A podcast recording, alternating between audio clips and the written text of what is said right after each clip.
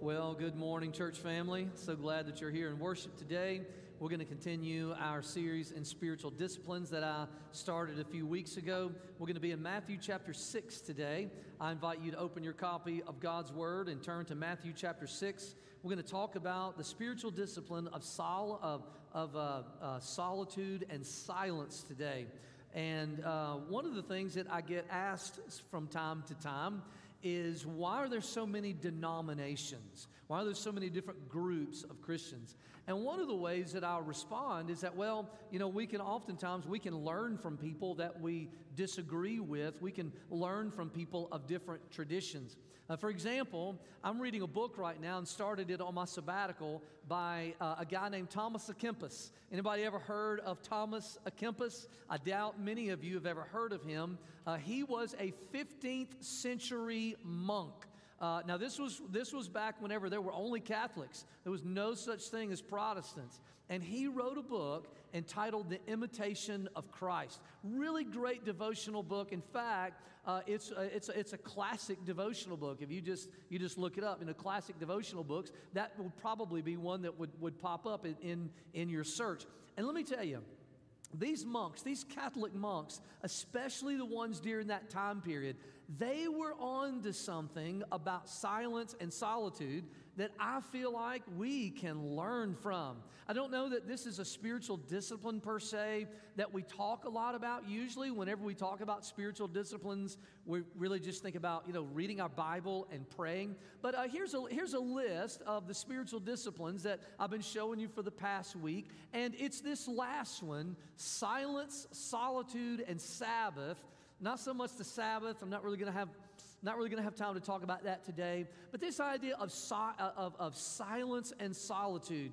And I only mention this book by Thomas à Kempis because, man, these guys, these, these monks, especially the ones of that, that time period, they were so disciplined so disciplined. Maybe we wouldn't agree with all of their theology, but the way that they lived lives of simplicity, the way that uh, the way that they kind of separated themselves from society, maybe a little extreme for us, but the way that they did that so that they could commune with God, I think is something that we can, that we can learn from, even if we don't take it, uh, t- uh, take it to their level. Just to give you an idea, by the way, of where I'm going with this series, I'm, gonna, I'm going kind of backwards. Uh, today, uh, I'm talking about uh, Matthew 6, silence and solitude. Uh, next week, please don't miss next week, I'm going to talk about fasting. Uh, usually, people don't get very excited whenever we, there's a, you know, t- talking about fasting, uh, but I think this is really important.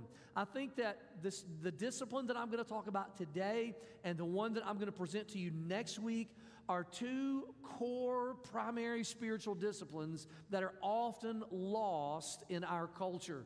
Uh, and then, of course, the last two um, I'll, uh, I'll hit in the weeks after that. And then Labor Day weekend, uh, I'm going to attempt something on Labor Day weekend. Uh, this next slide I've been showing you every week has to do, uh, has to do with what I just call some other disciplines. Not not, not necessarily because they're least important, um, but, but I don't really consider them primary as much as I do just maybe just some other disciplines. These, I'm, I'm going to try to do all four of these in one sermon on Labor Day. And uh, we'll, we'll, we'll see, uh, we'll, we'll see kind of how, we'll see how that happens. Um, but the topic that we're going to look at today, silence and solitude. I know what some of you are thinking. You're thinking, Oh my goodness, silence, solitude. Are you kidding me? Except for you introverts. All you introverts out there, you're like, yes, put me by myself with no one around. Now, all you introverts, you're just going to nod your head because you would never shout, Amen. Uh, you know, but now you extroverts uh, and all of you uh, that, that, are, that are different than that, you started thinking, oh my goodness, silence and solitude. And at best, you probably think, this, that just sounds boring to get off by myself. But s- some of you might even say, well, that just sounds kind of depressing, you know, to be off by myself. And see, that's where, yeah, man, Thomas à Kempis and some of these, some of these other monks that, uh, that we read about in the 15th century, uh, they, they, uh, they, they were on to something with this, and I think it is so important in our culture, in our day, to learn to slow down, find quiet places, peel our. I don't want to belabor points from uh, from previous weeks, but slow ourselves down and commune with God. And we've got to find it in a place that is away from our regular everyday life. And so the reason, one of the reasons that I'm doing this one first is because this will be the context in which you practice your Bible reading. This will be the context in which you practice prayer. This will, this will be the environment that you need to seek to establish in a daily and weekly routine if you're going to be successful with all of the other spiritual disciplines. You have to learn to put life on hold and to get alone with God if you're going to practice the spiritual disciplines. Uh, Jesus practiced this. Mark 135, uh, very early in the morning, Jesus got up and left the house uh, while it was dark, went to a solitary place where he, where he prayed. Other verses of Scripture uh, have Jesus modeling this, saying that he went to, uh, to uh, deserted or desolate places. So he modeled this, but Jesus also taught us this. In an unlikely passage, Matthew chapter 6, we're going to see how Jesus, he doesn't use these words. He doesn't use silence and solitude. He doesn't use those words, but the idea and, uh, uh, is taught all throughout this passage. And so stand with me as, uh, as we look at this and read this together. Matthew chapter 6. We're going to start reading in verse 1. And, uh, and then we're going to then we'll skip down to verse 16 in just a minute. But Jesus is going to mention three spiritual disciplines in this passage: giving, praying, and fasting. Three spiritual disciplines. He's going to tell us there's a wrong way to do it, which will be the primary thrust of the passage. And then he'll tell us the right way to do it, which really is going to kind of be my point that I really want to drive home today um, about getting alone with God. Look, look at this uh, Matthew chapter 6, verse 1. Beware of practicing your righteousness before other people in order to be seen by them for then you will have no reward from your heavenly Father in heaven. So that one verse sets the tone for, for all 17 or 18 verses that come after that. And he says, Thus, when you give to the needy, sound no trumpet before you as the hypocrites do in the synagogues and in the streets, that they may be praised by others. Truly, I tell you, they have received their reward. But when you give to the needy, don't let your left hand know what your right hand is doing, so that your giving may be in secret, and your Father who sees in secret will reward you. And when you pray, don't be like the hypocrites. They love to stand and pray in the synagogues, at the street corners. They may be seen by others. Truly, I say to you, they receive their reward. But when you pray, Go to your Father who is in secret, and your Father who sees in secret will reward you. Now, skip down to verse 16. And when you fast, don't look gloomy like the hypocrites, for they disfigure their faces that their fasting may be seen by others. Truly, I say to you, they have received their reward. But when you fast, anoint your head, wash your face, that your fasting may, be, may not be seen by others, but by, by your Father who is in secret, and your Father who sees in secret will reward you. Let's pray. Lord, we know that you see all things. I pray, God, that you would, I pray, Lord, that you would lay our hearts bare today. Lord, you tell us that that's one of the things that your word does, that the secrets of our hearts are exposed. I pray they would be exposed before you. I pray, Lord, like a double edged sword, uh, God, you would just penetrate us and speak to us, Lord. Speak to your people. In Jesus' name, amen. Thank you. You can be seated. So I believe I've said this in previous weeks, but there's obviously a public aspect to the way that we practice our faith, and there is a private aspect to how we, how we practice our faith. There's a lot of things that we do that are very public, and these things are very, very important. Uh, all of you believe in some type of, of a public display of your faith or a public practicing of your faith. That's, that's why you're here in worship today. That's why you gather with God's people and sing. That's why you go to your life groups and study the Word together. That's, that's why you encourage each other in the hallways and form D groups. That's why you, you volunteer in the nursery or teach a life group or serve as a deacon or a greeter. You do all of those things because you see the importance of us being together. And us being together, that's pretty important, right? Amen? Amen. It's important for us to be together. It's important for you to put your faith on display, to go on mission, uh, to talk about Jesus with other people, to share your faith, to have spiritual conversations.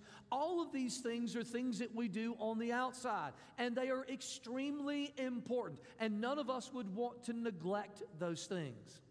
But there's also a private part of our faith with Christ a very important private part of our faith that if we don't practice that, if, if we don't practice pri- the private parts of our faith, then basically at some point we're going to have to ask ourselves is it really me? Is it is it really genuine? And of course that's what this series is all about. This series on spiritual disciplines is how you practice your christianity privately a lot of what we tend to hear in sermons in churches, and I do the same thing, has to do with living a moral life or being spiritual, acting religious, all the externals.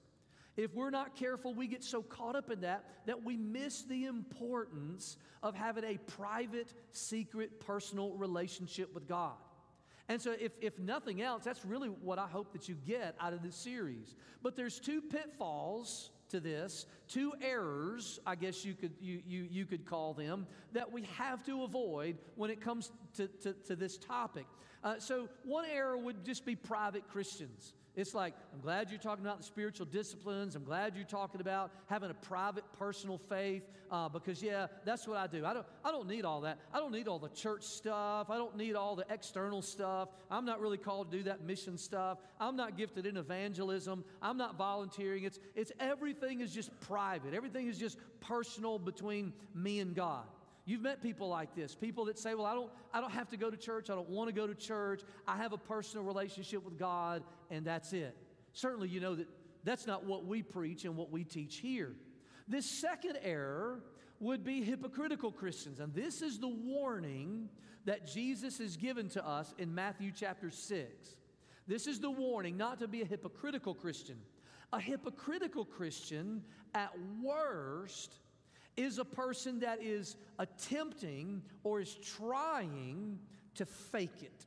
I mean, they are, they are, they are putting forth an effort to try to pretend to be something that they're not. At worst, that's what a hypocrite is. And those people, they come up, they come across like they're all knowledgeable and they're perfect, but you're a sinner, and uh, and they they're condemning. At worst, those are the type of hypocrites that we don't want to be. But a lot of times what happens is is we end up being hypocritical or acting like a hypocrite and not not really not really meaning to. And i think this is what jesus is warning us about when he talks about those three spiritual disciplines. And, and i think that we could apply jesus' principles not just to those three spiritual disciplines of praying and of giving and of fasting, um, I think we could I think we could apply to all the spiritual disciplines. That there's a right way, there's a wrong way of doing it, and we don't. And I, I, none of us want this. None of us want to get caught up in a Christianity where we've got in this rut and this routine that everything is just on the outside. I study the Bible with friends. I go to worship. I sing songs. I'm in the choir. I teach a life group. I hold babies in the nursery. I do all these things on the outside, live a moral life, everything, but don't have that personal, private relationship with Jesus. That in itself is hypocritical. And I think that's what one of the ways that Jesus is warning us about uh, in these verses. So, uh, beware of being a hypocrite. That's what Jesus first says. He says, "Listen," he says, "It's not that you. It's not that you can't pray in public. It's not that you can't let people know that you have given to something or, or, or can't let people know that you're fasting or whatever spiritual disciplines you might do. He says just be careful, be careful how you do it because you don't want to be a hypocrite. And what does a hypocrite want? They, and it says it right there. Verse 1 it says, Don't practice your righteousness so that you may be seen by other people. Now, listen, there is a way that we're supposed to put our faith on display. We know that. The Bible, matter of fact, if we were to flip back one chapter in Matthew, Jesus said uh, to let your light shine before others that they may see your good works and glorify your Father who is in heaven. So, certainly, we want to put our faith on display. It's not what Jesus is talking about. The motivation of a hypocrite is they engage in certain spiritual religious activities just so that people will see them. And they do it with the so that's the that's the wrong way to do these things. And uh, the only reason they're doing it is that they might receive the praise of other people. And so Jesus says there's some ways not to practice the spiritual disciplines. And he tells us there's, there's, there's a way that you give and a way that you don't give. He says, when you give, don't blow the trumpet, you know. Don't bloviate how, oh, I'm a, I'm a big giver to my church, you know, look at me. No, don't, don't blow a trumpet. Um, he says, you know, do it, do it privately. Same thing with when you pray. Uh, don't feel like you have to heap up empty phrases and, and you don't do it for show.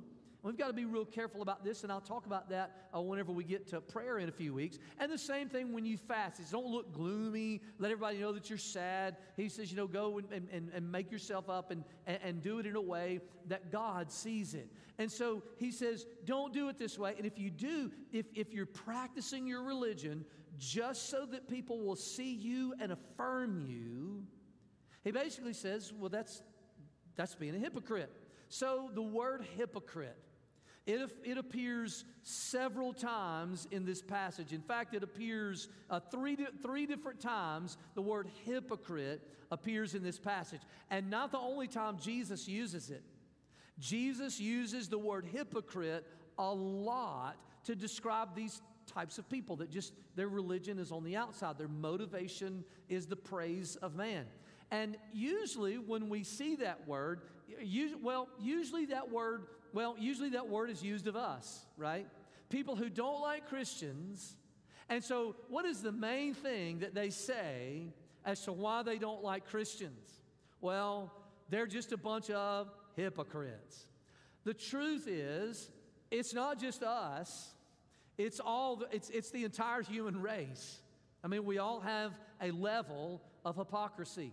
I, I mean, how many of you, you, you dress up as nice as you can for a job interview and you talk as you know nicely as you can and you say nice things about yourself and you would never go into a job interview and say yeah i can be pretty lazy sometimes. You know i, I mean no, nobody nobody does that. I mean if anything when they say well tell us about your flaws you know tell us about your shortcomings what do we typically say? What's the typical answer? I work too much. I tend to be a workaholic right we're not going to tell people our flaws when we're uh, interviewing for a job. There's a measure of hypocrisy in that. You want me to tell you one of the most hypocritical things that we see in our society? And these young people right here, they know social media. I mean, do we really believe that all of our friends live the life that it looks like they live on Instagram? I mean, do we really believe that? In fact, most of the people, they don't even look like that. They don't even, they don't even look like that. Um, I remember one time uh, Kelly and I uh, we we went to we went to Egypt and we were at the pyramids and there were these young uh, either teenage or twenty something year old girls they were taking pictures of themselves in front of the pyramids and I mean they took they took many many many many selfies in many different types of poses. Well, we got a big kick out of that. And I said, Watch this, Kelly. Take some pictures of me. And so I stood up kind of where they were, and I started posing in the same way that they were posing. Now, I'm not going to demonstrate that this morning uh, because, you know, I don't, I don't want to I don't want to frighten any young children here today. Um, but Kelly and I thought that was so funny. They didn't. They, they did not get amused by that at all. And I thought to myself, um, that girl is going to look nothing uh, in, in the picture that she puts on Instagram, is she's going to look totally different than she does in real life. And there's, there's a measure of hypocrisy in that. I look a certain way, I feel a certain way, I live a certain life, whenever the truth is, it's just a mask. It's just a mask, and social media is the, one of the ways that we do that. It's just a mask. You say, Well, I don't do that. Really? You, you never wear a mask at church? You never pretend like everything's okay? Uh, you never, whenever you go into your life group and people ask for prayer requests, you, you don't ever just say, oh, well, I'm not saying, and just pretend like everything is okay, like you're not really an alcoholic, or you're not really about to go through a divorce, or you're not really looking at porn. You just put on that face, you just kind of act like everything's okay. There is a measure of hypocrisy um, that all of us have as human beings. It's not just Christians all of us, we want to put our best foot forward. But what Jesus is warning about is warning us about having all of the externals of Christianity like they need to be because we want to look good in front of our community of faith, having all the externals like they should be, but it not really being true, a true repre- a representation of who we are on the inside, that all we want is just a shallow praise of man. And that's a, the praise of man is so shallow. To, to engage in spiritual things just for the praise and affirmation of man is like you going to work this week, and at the end of the month, your boss just giving you, patting you on the back and giving you a thumbs up and saying good job, but not really paying you. That's what the praise of man is like. It's a, it's, it's a shallow, it's a shallow reward. It just goes away. And, and and here's, here's something that I think is important to say at this point.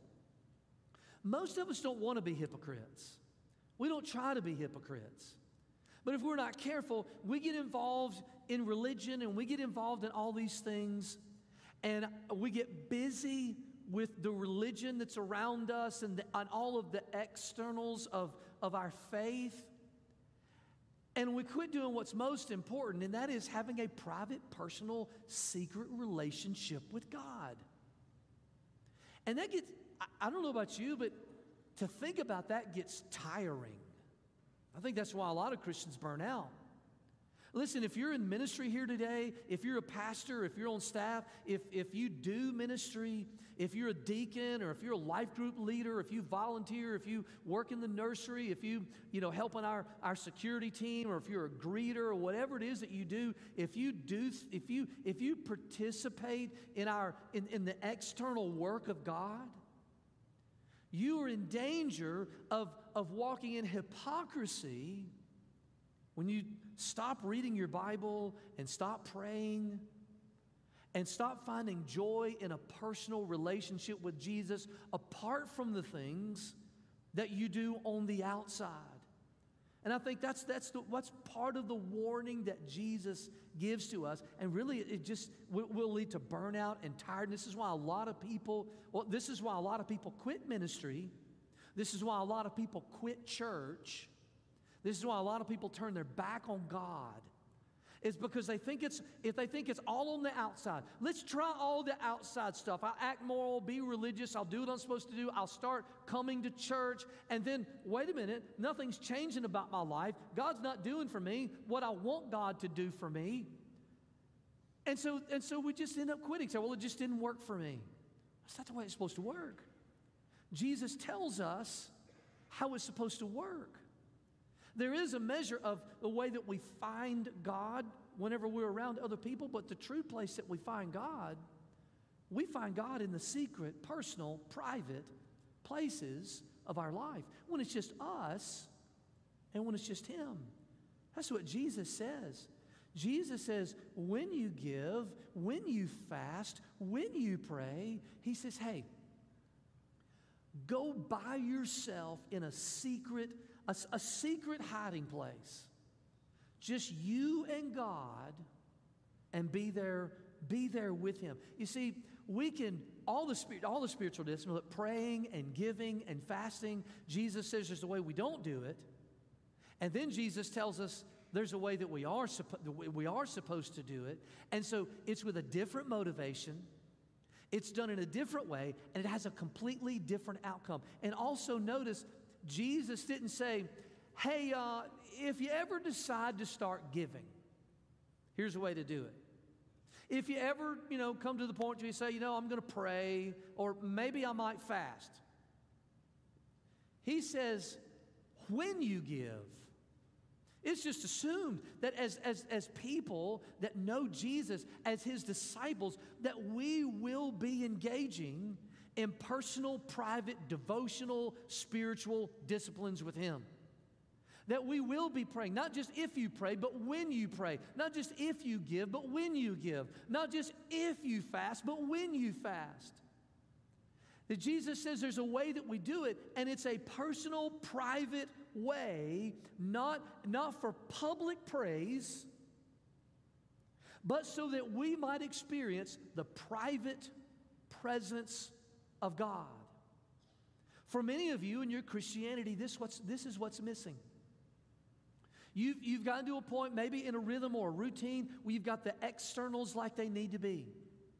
You're in a pattern and a rhythm of coming to church, and gathering, gathering for worship, being a part of a congregation. You've got a rhythm of, of, of finding a, a, a, um, a life group. Uh, maybe you're volunteering somewhere. You've, you've cleaned up a lot, little, little sin out of you. You know, you had this stuff, and now you've now, now you're working through it. You're doing better. It's not going to be long that you are going to crash and burn if you don't have a foundational, personal, intimate time with God that backs all of that up.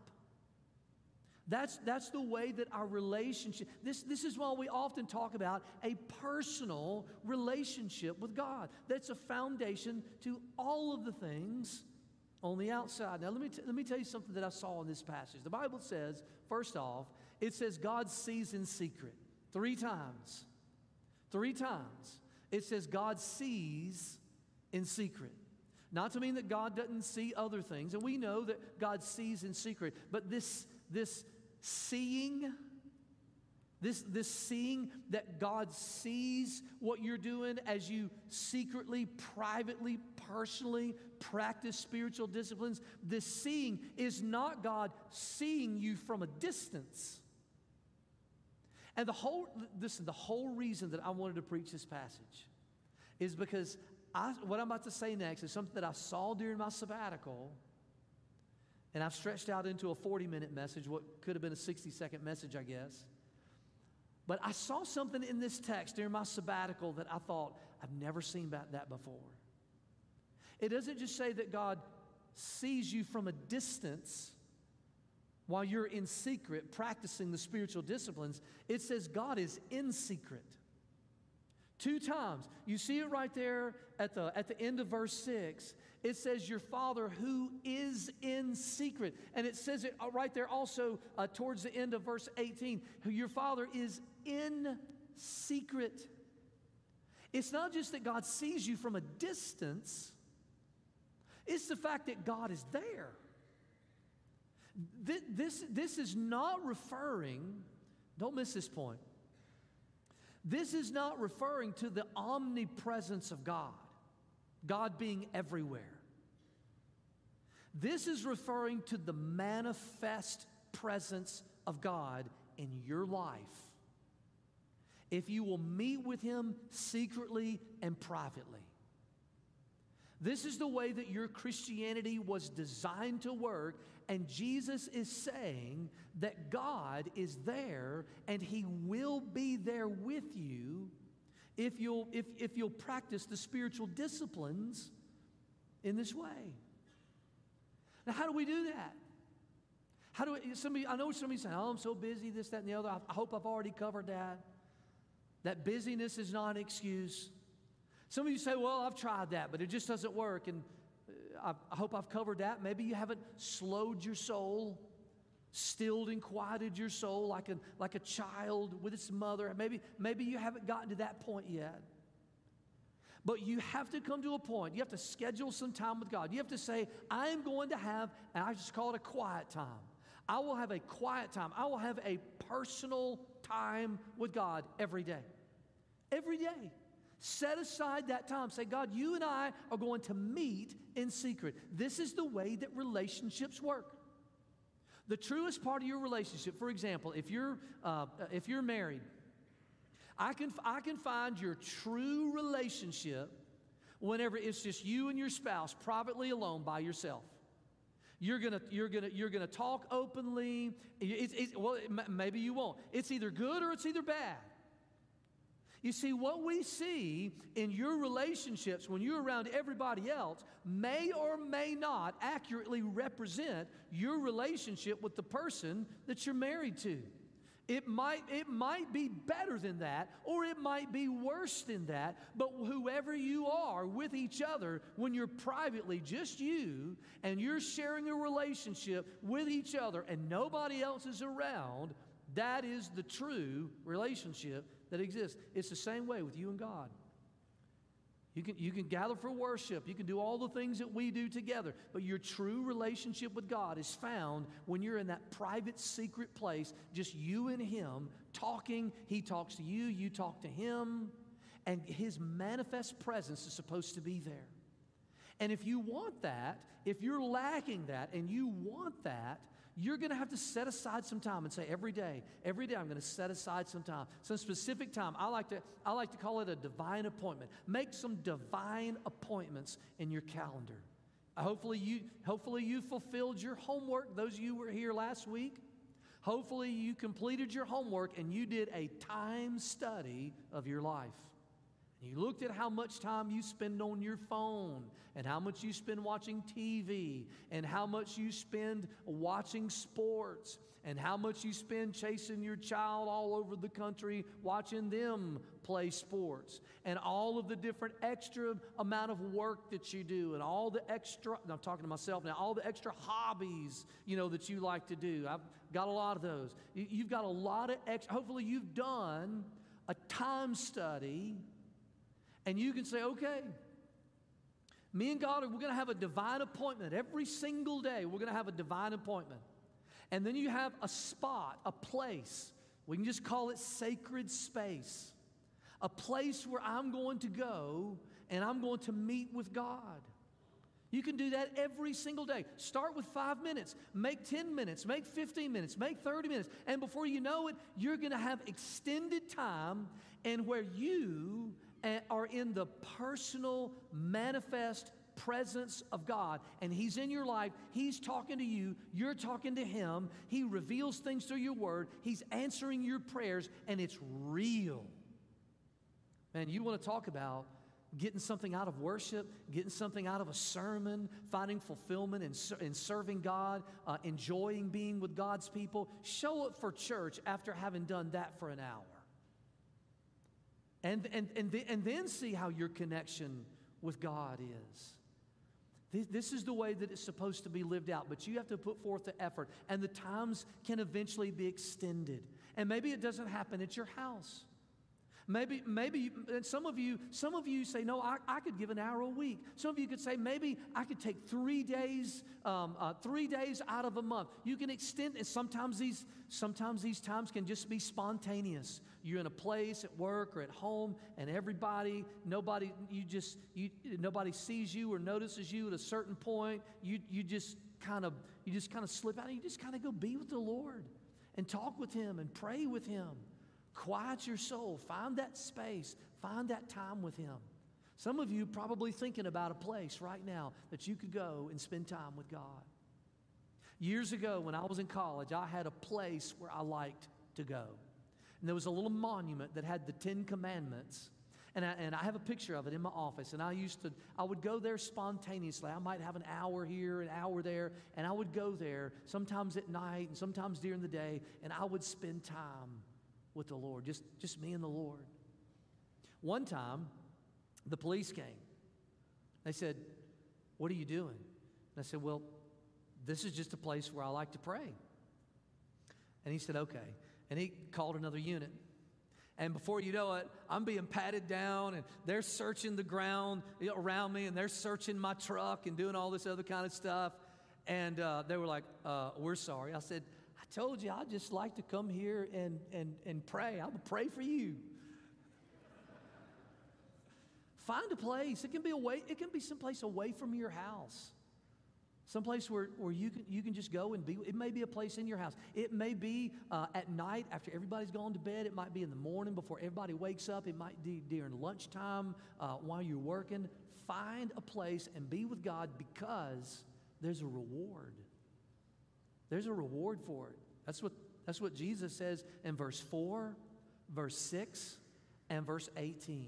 Jesus said, the hip, basically, the hypocrite does it for the praise of man, and their reward is here and gone. He said, however, there's a reward for those of you who would find that secret place, be alone with God, and practice the spiritual disciplines. Jesus said it three times. Jesus only has to say it one time in order for it to be true and in order for it to be a promise. He says it three times that we will be rewarded by God. Doesn't say what the, what the reward is, though.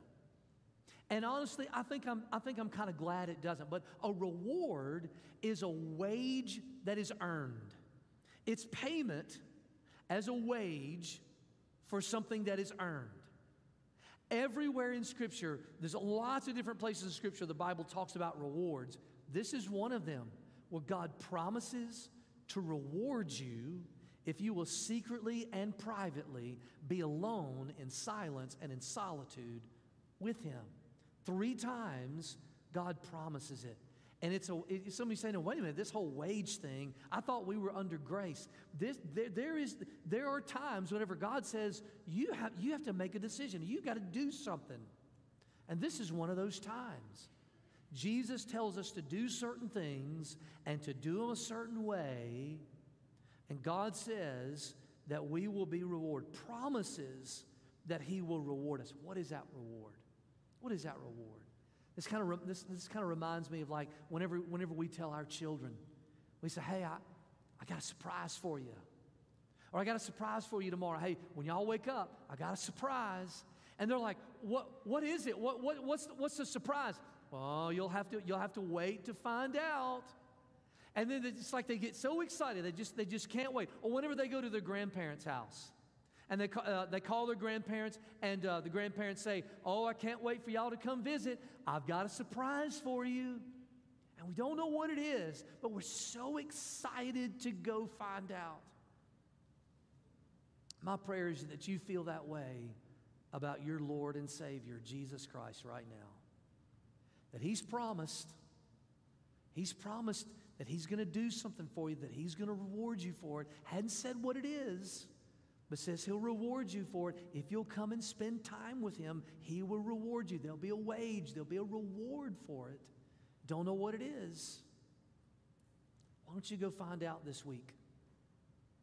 Why don't, you, why don't you make some time, schedule some time, and go find out what is that reward that Jesus promised that we could have with God if we'll go be alone with Him in private. Let's stand together. Let's bow our head and let's pray. Let's bow our heads and let's, let's just talk to the Lord. I, I want you to make a plan with God right now. I want you to make plans for him, with Him. I want you to make a plan to spend some time with Him today or tomorrow or next week. And at some point, you, you, get, you get alone with Him, just you and Him. Maybe you're already doing this. Maybe this is already happening in your life. If this is not happening in your life, your Christian listen, your Christianity is not real. It's just on the outside, it's not on the inside. If this is not happening in your life, this, this is the step of faith that's for you right now. If you're not slowing your soul and clearing out space and time to be with Jesus in private and in secret. You're missing it. You're missing it. So I want you to take some moments. If you want to come to the altar and pray, please do that. I want you to take some moments and I want you to schedule a time with God. I want you to schedule a time that you and Him are going to meet and that you and Him are going to be together. And if you if if that's just never happened in your life, if you would say today, I've never ever spent even one moment with God, not privately, not personally, say, I just I don't know him. I don't know him. Maybe you need to call on Jesus right now because when Jesus died on that cross, he tore that veil in the temple.